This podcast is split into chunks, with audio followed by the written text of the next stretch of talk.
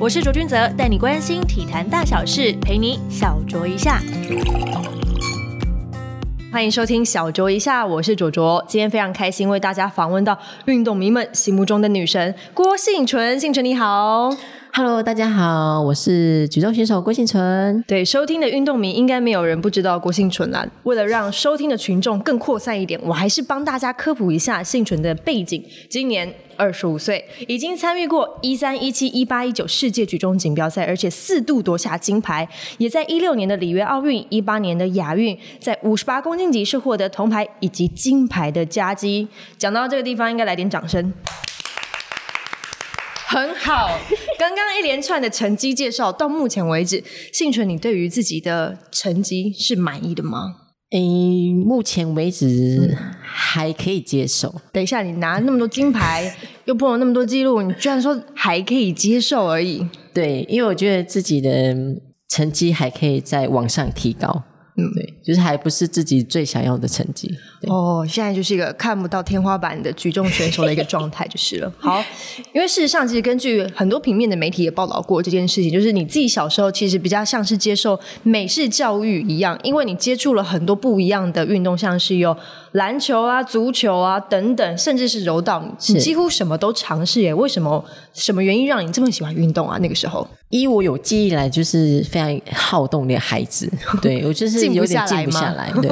然后所以我在国小的时候就就是第一个项目就参加柔道，就是教练不收女生。之后我才开始接触到篮球，然后为什么会切到田径？是因为我们学校就是嗯练体育的人比较少，对。对，所以变成说你田径赛的时候，就整个篮球队就会变田径队这样。哦，原来是这样，就是两边通用，就是对工具人选手。对，然后那时候就是国小我就创了一个女子五人制足球，你足创球的队吗？没有，就是教练创的。哦，教然练后。创的。所以我们整个篮球田径队就要变成足球 队，哇，就是一个人很多功能可以使用哎、对。所以其实我们那一批其实大家都是兼项练的， 哇，天哪！这样听起来，其实你的小时候还蛮快乐的，对不对？对，其实非常的沉浸在就是跟同才一起这样训练啊比赛这样。大家可能很难想象，就是这样的心情。就跟大家分析一下，就是小学的时候，如果是第三节下课，就是下课时间比较长，大概有二十分钟的时间，那个时候你会想要去站躲避球场，就是那个 moment 了，对不对？就是那个 moment 了。而且曾经你还一度想要成为篮球国手、哎，哦，对，我还记得，就是以前国小不是都会写那种、同学就会互相我写的那种志愿吗我的对，我的目我的标愿我的望愿望，我的梦想。然对后对对，我还记得，就是有一个同学的，我就写篮球国手。嗯，我那时候是其实非常期待自己可以就是打上国手这样。哦，那这个梦想到什么时候才被点醒？说好像没有办法，或者是啊，我不想要做这件事情。一直到我国中、嗯国中的时候，因为那时候国中教练是篮球跟田径的教练，他也是兼项的。对，哦，兼项的，然后我也不知道他是哪里来的这个想法，对 然后就让我去接触举重。我觉得你的教练也也蛮多元化的耶。对，因为嗯他自己本身对举重其实也是不了解，然后也是因为我的关 系，然后他去接触，然后嗯也是这样子慢慢去学习。因为那时候国中是没有举重，所以我就对到台东体中去给我的高中教练去带。对，对，可是那时候我就是非常的排斥啊，所以非常讨厌举重，因为那时候篮球跟田径是还 有的。打的好好的，也跑的好好的，干嘛对突然要我去练这个举重？而且教练你自己还不懂，对不对？这也是那时候我还记得，我第一次到台东举重馆的时候，我就坐在外面，没有人要理我，嗯没有人真的没有人要理 我、欸。但就大家是想说，哎、这妹妹来干嘛的 嘛？对，就因为那时候也是大家也第一次看到我，然后我嗯包括我们国中的举重队，就是几乎都男生，所以大家就是也都不认识我，然后也不知道我要干嘛，就是也不会说想说带打一下招呼或学干嘛妹这样那都子，没有他们就自己练自己的，然后把我丢在那 里，然后天就哪更加深我对举重的那个厌，厌恶感 对，可恶！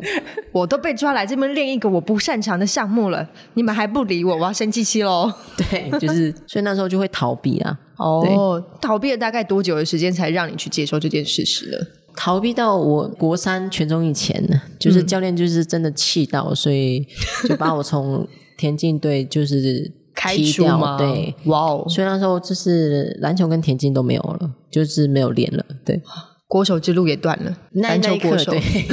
对。可是后来就是真的就是很想要跟大家一起训练，所以就请我的队友去帮我求情这样。所以求情，但是你没有回去田径队，就是继续练举重这样子吗？然后因为在那个过程，其实篮嗯球队因为人数的关系，所以就没有了，所以就剩田哦径。然后那嗯时候田径我也是跑团体的项目，就是四百接力。哦，对，所以那时候就我的队友就跟教练求情说，能不能让我回到队上？嗯，然后教练就说，好啊，你要回来没关系，那你举重就要跟着练，就一直坚是持要你练举重、欸，对， 这样说起来的话，其实你自己在做运动这个方面，你是比较喜欢团体生活的，对不 对？那你年纪啦，对，这个年纪确实是需要确朋实友，对，就是大家一起这样子，嗯对。但是你成为运动选手之后，就是好汉就怕伤来磨，不管是女选手还是男选手，其实都一样。就是在二零一四年五月十二号记录的很清楚的那个日常训练的意外，就这样发生了。对，嗯对本来的目标是锁定是当年的亚运的金牌啊，可是最后是以第四名坐收。那一次的意外带给你最大的启发是什么？我觉得那那一场受伤啊，对我后续的不管是训练，或者是面对一些可能撞墙期，或者是一直到现在在面对比赛，我觉得那种心境的改变是非常非常大的。然后我觉得那一个杠铃一压下去，我整个人都变得比较乐观。对我从可能不太爱讲话到嗯很爱说话。 就是我觉得那个改变是，不管可能身边的人会察觉到，嗯，然后但是我自己对自己有很大的那种意外的那种收获收获哎吗？诶我怎么会变得这么那 么搞吵喂？因为我们防护是非常的大，嗯然后有时候哎、诶我进去前是非常的安静，就是大家就讲话就是这样这样这样，嗯可是我一进去的时候，那个防护室就变得非常吵。 哎、不会啊，这样子就很像棒球休息室里面所谓的那种气氛带动者这样子。对，我觉得我因为像现在我们以前在训练场上的时候是非常的安静嗯的，因为会有一点畏惧，然后都不敢出声。就算你就在很严试肃，重，就对。对，就算你在试重，有时候我们比赛不是会喊声嘛？嗯可我们试重的时候，有时候以前是不会喊声的，嗯对，就很默默的这样。可然后是这运动太安静了，嗯， 汤。对，真的，因为现在场馆非常的大，对很很 安大静是真的很 烫哦。对。所以在二零一四年，那你觉得那个时间点算不算是你的一个运动选手生涯的一个所谓的分水岭呢？对你来说，在那个受伤之前，其实大家对你的认识可能还没有那么的多，反而是在那一次之后，才越来越认识你呢。对，然后也因为这个受伤的关系，然后在接下来比赛也是这样慢慢的爬回来，嗯然后让我可以有很多的机会去分享自己的这一段经历。嗯对那算是一个低潮吗？对你来说，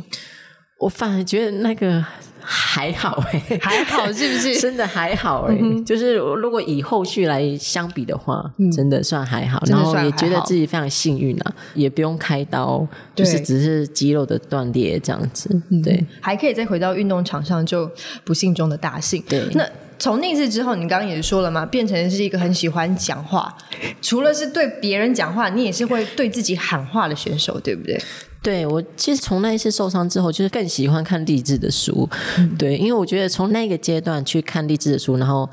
就让自己嗯有得到很大的那种鼓励跟力量的时候，我就更爱看，更爱看书了，对心灵鸡汤型的举重选手幸存。 对， 我记得有一次在我们在三星的公益路跑上面，也是新人才的座谈会当中，我记得有一次我其实没有预期说你会就是有点哽咽的一个感觉，你记得吗？嗯，在去年，在去年的时候，然后你也是谈到了自己。受伤的一个状态，是然后跟大家分享，就是你可能笔记本里面写了蛮多一些励志的小语是等等的，可以跟大家再分享一下当时那个状况吗？我我真的没有预想到，我真的很容易把选手逼哭，不知道为 什么，我不是故意 的。对我没有我不知道哎、就是嗯从那时候这样一步步再走回来的时嗯候，其实很多那种心境啊什么，就是真的只有你自己可以体会到，然后可能会有、有人会觉得说你真的很爱哭哎、这样子，可嗯是就很就很突然，你知道吗？真的就是你一回想到当时的状况，然后中间经历了什么，就是不管是复健或者是撞墙期，或者大家对你的期待，然后落空，然后又再度的去期再望你去的那尝种，试，再去期待，对那种心境，真的是自己。我觉得就是有时候 就突然讲到，就回想的时候就会很哇，想一要个哭感触就碰到了对那个点就开了，这样对。但其实就像你刚刚自己讲的，就很像是一个轮回，你给自己一个目标，大家也对你期待，那可能。有时候有中，有时候就是会落空，然后就不断不断要再去尝试。可是现在大家对你的期待已经跟破纪录这三个字，就是你知道有挂钩，有画上等号的这种感觉。而且要帮大家科普一下，就是今年在九月世界举重锦标赛抓举一百零六公斤夺银，挺举一百四十公斤破纪录夺金，总和两百四十六又破纪录。你看都是破纪录，那接下来累积很多外界对你的期许、哎，会有对压力吧？其实这个破世界就是从就一七年世大运那那一局之后开始对，然后其实，在备战一八年的亚运的时候，嗯我觉得那一场的压力是比一六年的奥运奥的运压力还要来得大。我不知道，因为我那是第一次比赛前会失就是失眠，然后哦睡到睡到一半，然后心跳突然。震动，然后跳超快，这样醒来，我是不是要比赛了？这样子吗？就是我那其实我没有给自己太多的压力，但是就是生理上 的一些嗯潜意识的对一个反应，反而就是总会发生这样的事情，嗯对。然后因为大家就期望我可以再打破一下世界纪录，对啊然后相对的也会希望我拿回一四年那时候我没有拿到的奖牌，对我觉得这应该是最主要的那个关系，就是嗯因为一四年受伤，对，没有拿到，所以一八年相对的我会更希望可以不要再错失这一面奖牌，这有样。点像是血池嘛那种感觉，对，就变成是说你自己给自己的压力，然后外界对你的一些期待，因为你的成绩也是渐渐的往上，技术也越来越成熟，然后年纪、身心理状态其实都越来越成熟嗯的情况之下，大家就会想说，嗯，接下来我们要继续看幸存来破纪录了呢，对，然后就是相对的，就是无形中会给自己很肩大的膀突压然力有点重这样 子，因为一一七年的世锦赛赛前，其实我的左膝就用到，那时候是没有办法蹲的。这影响很大耶。对，可是因为那时候是在美国异地训练，然后也快要接近比赛了，所以嗯 其实那个时候就是真的就是沮丧吗？还是有点失落，还是纠结会的嗯有心点情？会有点纠结，就是、哇要比赛了，怎么会这个时候给我用到这样？可是那时候其实自己也没有放弃啊，就是还有我的物理治疗师这样帮忙下，就是让我很顺利的在一七年世锦赛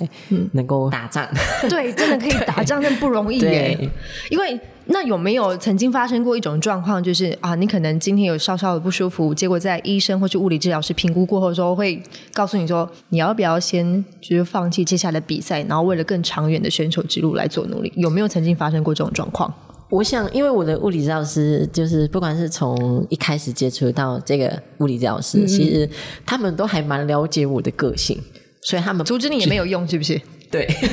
所以他们绝对不会说出这样的话，哦因为我觉得他们能够知道说，如果他们说出这样的话，我会觉得说他们不信任我。对，所以他们绝对不会说就出这反样而的是话。就是你身边的一些医生跟物理治疗师还要更懂你的心心理状态。对，我觉得就是整个团队要很了解选手，我觉得非嗯常的重要。对， 那教练有没有曾经有跟你讲过，就是说啊，你自己就是稍微注意一下你自己的训练量，不要太操。嗯，会一直到其实，在一八年、一九年这阶段，其实我觉得教练给我很大的一个信任感是，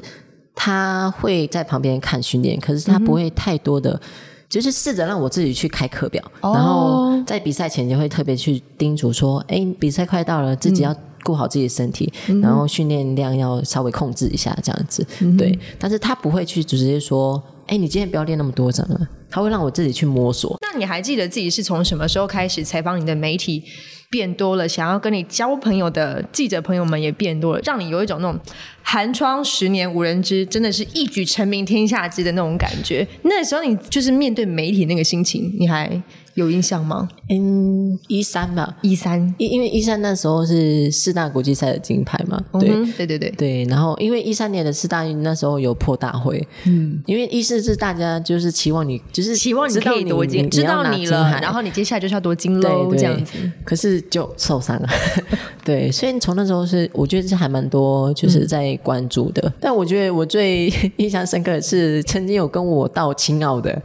他们是觉得我的改变是在于，就是真的是面对媒体，嗯对，比如说我那时候青奥，哎， 你感觉怎么样啊？哦，很开心，据点王，OK，好，结束。对。然后随着这样经历这么多，然后不管是受伤，啊然后再爬起来这样，然后就变得话很多。 对，很好仿，后来就变得非常的好访问，所以我们记者就是最喜欢这种选手 了，怎么用都好，太棒了。其实我觉得，因为那时候我们教练非常 care 我们在面对媒体的这种口说能力，哦所以他会希望我们多阅读。哦，原来是这样子，所以你自己除了自己喜欢看之外，然后教练也有要求说，希望你们可以用阅读的方式来表达自己的口述的这个能力，所对以一了。开始他呃要我们阅读的时候，当然我们会排斥，就说哦，就是不喜哦欢训练看很累书啊，很累，对。为什么还要看书这然样后子吗？一直后来，然后就是受伤之后，就很喜欢看的时候，就会觉得说，嗯哎、自己的那个思路会比较清醒。嗯，然后但相对的在，对于自己在训练上也会有很大的帮助。嗯哼，我是真的有这样子深刻体会啦。我觉得真的有 差，在有阅读习惯的选手身上，你可以很明显看到他的改变。因为我我也访问过很多的选手，像我记得我在很久之前采访你的时候，好像也是来左训中心，嗯，然后那个时候你知道那个访问的时间呢、就是比较短，然后不好用，你知道。 然后到了就是某个时间点过了，就说哎呦，郭幸存怎么访问太好用了，发两条，今天就发两条这样 子，就是真的那个改变是很大的，很明显。所以我觉得记者媒体朋友们也是会越来越开心去采访你这件事情。 但是你有没有曾经有过，就是说哪个 moment 是让你觉得我现在就是不想要接受访问，我心情真的是很不好，我没有办法克制我自己在不管是镜头前面，或者是你们就是在我身边一张抄抄写写的那种感觉呢？嗯，什么样的时当间然点？嗯就是、呃可能是在有时候比不好的时候，赛后就会、嗯会比较排斥啦。然后当然还有一些就是比如说刚刚我们说到的一些可能禁药的风波，然后就嗯会来问到我。可是因为我觉得很多时候我在备战的时候，我会。不希望说有太多的其他的事情去，嗯就就是是因为我训还练要不希望被打扰了。就还要去思考说，呃，我该怎么去回应嗯这、这个部分这样子。没关系，我今天的访问就是，虽然我有准备访纲，但是在我们采访前大概一分钟才看到我们的题目。是是，对，就是在采访前，我其实有问到说禁药这个问题，其实就是近几年大家如果有看媒体的话，都会知道说在台湾有发生这样的状况。当然，在国外的选手身上也发生这样的状况。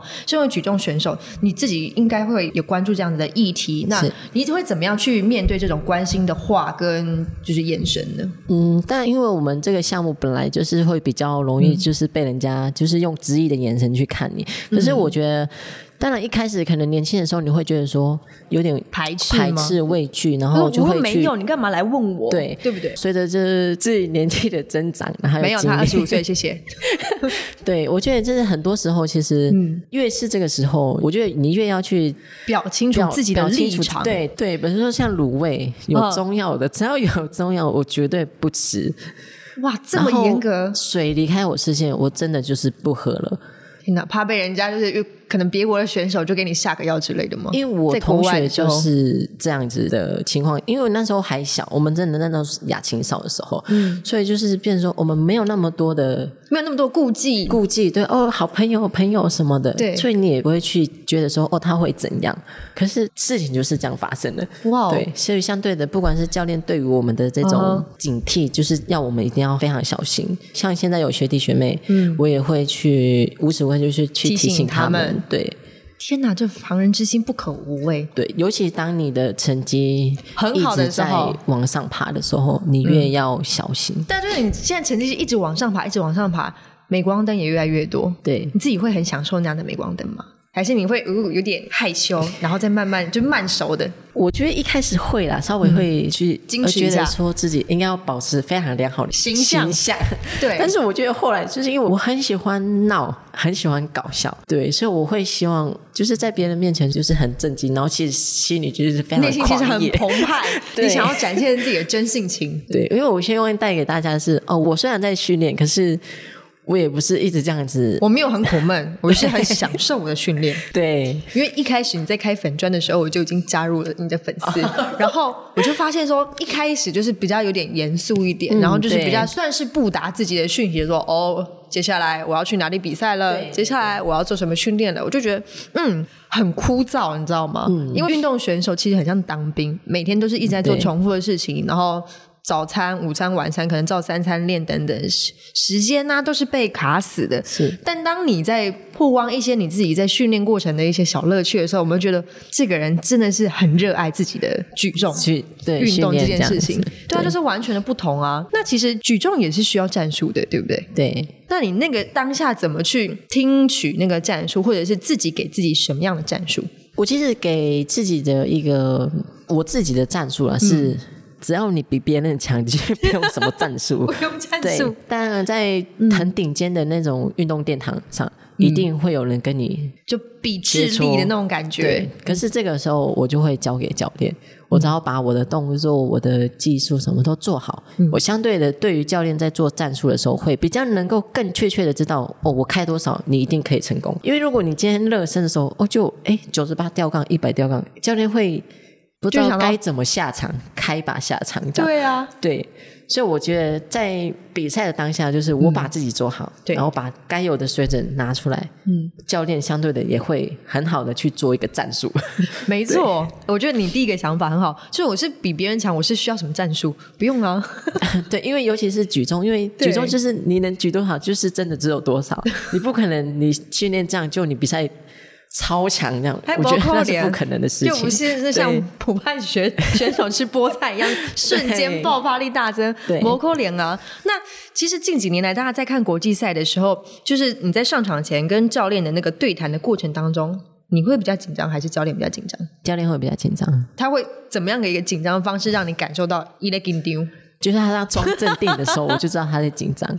你可以还原一下现场的状态大概是怎么样吗？最明显的是，我觉得反而不是我的比赛，嗯不是你的比我赛，学姐洪万婷的比赛，嗯哼 对，尤其是在她要争金牌、银牌的时候，嗯哼教练是非常紧张的。可关键嗯是时刻，他会知道他紧张，所以他不会刻意的来跟我们讲话，因为他怕会影响我们。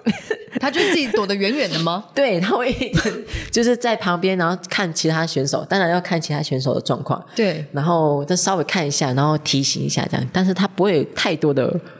说话， 因为他怕影响我们，因为他自己在紧张，他不想要把自己紧张的情绪也带给你们，这对样，。因为当他话多的时候，其实就是他在紧张的时候，哦，原来是这个样所子，以他就要刻意的去掩饰自己。对，然后就隐藏一讲下，就在那边吼啊，什么喊声啊，这样，然后让大家就是去看他这样子，只能发出单音了，教练对就 嘿嘿之类的对， 对不对？。 对，那你在出国比赛那么多次，一地训练也这么多次，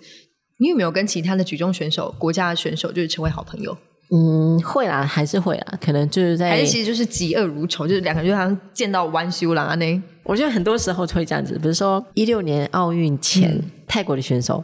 然后那时候他是赢我的。所以我们看到会微笑打招呼，可是，一旦你快要追上他的时候，他不跟你嗯打招赛呼了前吗的？时候，他就会比较 震惊！ 对，就是突然变一个人这样子。为什么这个时阵温都没在做朋友啊？赛前啊，赛 前，但是赛后还是会打招呼啦，还就还是会打赛招呼前就是一定了会非常的有那种敌意。哦，对，说到迪意，你现在也是要去争取，就是东京奥运的这个门票嘛，对不对？目前心态建立的如何 呢？但目前因为我还有两场要比赛要比，所以嗯我觉得还是一步一步来。但是因为北韩的选手已经站出来了，已经站 出来了对，所以我觉得还是要再谨慎一点，然后再加紧脚步一点。对，嗯，我觉得刚好也趁这个时候，因为很多不同项目的选手其实比较了解自己，说到底怎么样去取得所谓的奥运的资格，是不是趁这个机会，幸权跟大家介绍一下，是。对不对？你是怎么样去获取这个东京奥运的门票的呢？哦，因为我们这次为了东京奥运，然后有修改那一些规则，规则对所以变成说，以前是我们团体拿团体的门票，现在是嗯个自己人拿自己的。对，你知道这两年内，就是奥运前两年嗯内，你要参加六场国际赛，一定要参加六场国际赛。然后它分了三个阶段，你三个阶段一定要有比赛，然后一定要有金牌赛事，就是亚锦跟世锦赛这样。然嗯后都要拿金牌吗？还是只要各一？不是以金牌，就是以你的总和去哦总和嗯做加分，对。然后你只要排名在前八名的选手，你就是可以去奥运。 哦，就参加完六场国际赛事，你一定要参加哦。然后成绩对加总起来排名前八的选手，你就可以站上确定是奥可以运的电台。嗯啊，每个国家一个量级只能派一个，比如说呃，今天前八名中国可能有两个选手，嗯，所以在排比较后面的那选手就会被拿掉，然后由后面的这样往上补，哦对，所以是每个国家一定都会他们有先机会内战，然后再去跟外面的人 战。对对对，但在台湾没有对手了吧？目前是有几个学妹还不错，对，嗯那你们会就现在就开始有一些，我希望他们把我当 对手，对，我就 我希望希把望你他当们对把我手嗯当。对手，因为我觉得，因为说真的，就是举重在台湾其实断层是还还蛮大的是不是嗯蛮明显的，对，是因为这后面就是还不太跟得上，对，嗯所以我希望就是接下来学弟学妹都可以以前面的学长学姐作为一个目标，然后去超越这样子。现在离你成绩比较近的学弟学妹，他们的年纪大概是几岁？大学十九二十那个年纪。对哇哦，那这样子跟你差了呃四五岁来着。那他们现在成绩表现，如果就你来看的话，你觉得他们需要多久的时间才有机会有可能去达到你现在这样的状态？我觉得嗯就看他个人的意志力发吗？展吧，因为我觉得不只是教练要教，嗯我觉得选手个人是非常一个重要的，嗯就是你可能在训练上的一种坚持啊，或者是想要比别人多练一点的那种心，我觉得如果以两个选手来区别的话，会不一样啊。那如果就一个举重选手来讲，你刚刚也说到了嘛，断层其实还蛮明显、蛮大的。你会去怎么推广举重这项运动？嗯，因为像我其实一开始没有想要当教练，就是在我后续的一些生涯规划。嗯，但是因为后来我是因为我的学弟学妹他们进来了，然后我偶尔也会教一下，然后也看到他们在技术的成长还有成绩上的成长的时候，就是变成说我我很有成就感。你你看是不是？本来不想要做这件事情，但突然，其实你可以做到这件事情，而且还默默的获得了成就感，对，你就想要做下去，对不对？我就会想说，就是我希望自己也可以像教练这样带出，嗯，就是能够站上国际赛的选手。对，所以我现在已经有在看选嗯练手，习是不 是 看选手。准备要培养那个幸存二点零？ 对，我就是想说看嗯你，哎、像我那时候我全运会去看足球赛，然后就哦有一个选手，他是足球选手，可是因为。教练觉得他的身高不高，所以他就没有入嗯没有选入那个选足这样嗯球队，就被那个举重教练拉去，因为他身高非常适合，我觉得。哦，对，所以我就说，就请我的老师，然后去跟他说，哎，就是先好好练，然后维持一下自己的体体能重这这样样子子。然后，因为他现在高一，推算之后他上大学，我应该很有机会，就希望他可以来辅仁大学这 样子。等一下现在是就是幸存在招生当中，希望这位就是从足球场上不如意的选 手，可以对听到幸存的呼喊。对我希望是可以找到一个就是愿意练的选手嗯啦。对，你现在已经有一种教练的心态出现了耶。对，因为我觉得教练现在、嗯虽然说很信任我，能让我自己开课表，然后自己就是去多看这样。我觉得他有一个部分，就是因为让我学习，开始学习怎么当一个教练。嗯，我觉得很不错哎，你已经开始想了，虽然你一开始根本没有想这么做，对， 我真的一开始真的没有没有想要走这个部分。我觉对得很有趣的是，你一开始其实也没有想要练举重，而且你一开始也没有想要当举重教练，但是对你渐渐渐渐，其实这件事情是你可以变成擅长的事情，对，很不错。我觉得这样的故事也是蛮励志的因为。我一直觉得说，我虽然是一个才不错的选手，可是我不见得会是一个好的教练。因为我有时候在教一些可能初学者想要来问我，我不会教，我不懂怎么教，你太菜了，我们不知道怎么教你，这样 吗？就是我没办法去像我你学没有弟办法学妹从很基础的部分对去指导他。对，所以我觉得从那时候开始，我就觉得说。我就会去看一下，因为我学弟有一个学弟，虽然他很懒惰， 但是我发现他在教初学的时候是非常用他们很相近的那种语言去教他们，嗯所以就从旁边哎稍微去学习一下，这样就是慢慢的去学。你现在有发现自己跟所谓的比较年轻的一代有一些些代沟吗？是还好，因为我我觉得我个人是蛮幼稚的啊，就是如果在跟他们相处的时候， 自己我承会认变很幼稚，我觉得不错啊，这样其实团队气氛才会好。所以我常常很爱闹他们，就说哦你是不是讨厌学姐什么这样子的，然后他们说哪里有这样子，我就说你们最好好好珍惜跟学姐相处哦，以后学姐没有在这边的时候，你们自己就没自己有想办法哦，对就没有人这样闹你们喽，这样子。以后就是举重常很安静哦， 对 自己就会注意一点。就很爱闹他们这样子。 但我有一个题外话，就是因为我们刚刚看到，就在举重场，其实场所很大，好像也都只有目前看起来就是举重设备。你们在左训中心这么大的一个环境里面，你们会去跟其他的运动选手当朋友吗？交朋友吗？或是互相交流交流一下？一开始我们不会，因为一开嗯始我们教练管蛮严的，我们好像稍微跟其他人 靠近一点，然后他的眼神就这哔样。哔走开，就用眼神，突然有一种杀气这样，然后一直到后来就会比较大了，你知道吗？也没有在管教练，就会开始会跟其他队，因为也是想要去了解他们的一个项目这样。对教练一开始禁止是怕你们会去谈恋爱吧？我也不知道呢，那那时候可能也害怕教练，所以哦就教练就是讲什么就是什么，然后也不太敢去跟人家讲话。那教练会阻止你去从事其他的运动吗？你刚刚讲到你去打羽球，这点我倒是蛮意外，因为很多的教练都会阻止自己的选手去从事其他项目的运动，甚至有时候连骑 o d o b i 这件事情也是被禁止的。哦，我们教练是禁止我们骑 摩托车跟被摩托车载的，哦，这一定对的，，这一定的，对对对对对但是接触其他项目的话，他比较不会去， 如果不要太激烈啦，他是不会太阻止的。就是因为我从小就是接触很多不同项目，所以变成说对我的整个身体的发展是不是只有单一的？不会受限于其实只有这个项目而已。对，就是去训练到不同的一种小肌群啊，一种协调，不都是不同的这样。嗯然后像他一直希望我们都要会游泳， 对啊，会游泳，因为游泳你要学着放松，因为有些举重选手就下去就沉下去，你哦，没对办法，因为放肌松肉。太重了。对，嗯所以他会希望我们学会游泳，就是也有这样的原因，就是学会放松这样。哦对，那有结交到游泳界的好朋友吗？哦，我有青奥的时候其实就有认识了，对，哦，但我觉得你就是可以能动又能静，因为听说你在训练之余，你也会弹钢琴呢。哦对，就是钢琴是我小学的一个向往了，以前就是也没有时间，也没有那种资源跟能力去学，嗯所以一直到后来，然后教练愿意让我去学，哇，教练还觉得 OK 开绿灯，你可以去学弹钢因琴为这他每件事情，就是变每个礼拜六嗯晚上，他就要开车载我去钢琴教室。好酷哦，对好像爸妈接送自己的小孩去就是上对补习班那种感觉。然后从我开始我说我要练钢琴的时候，其实那时候我的队友都是学弟，对然后他就会说规定每个人都要学一项乐器，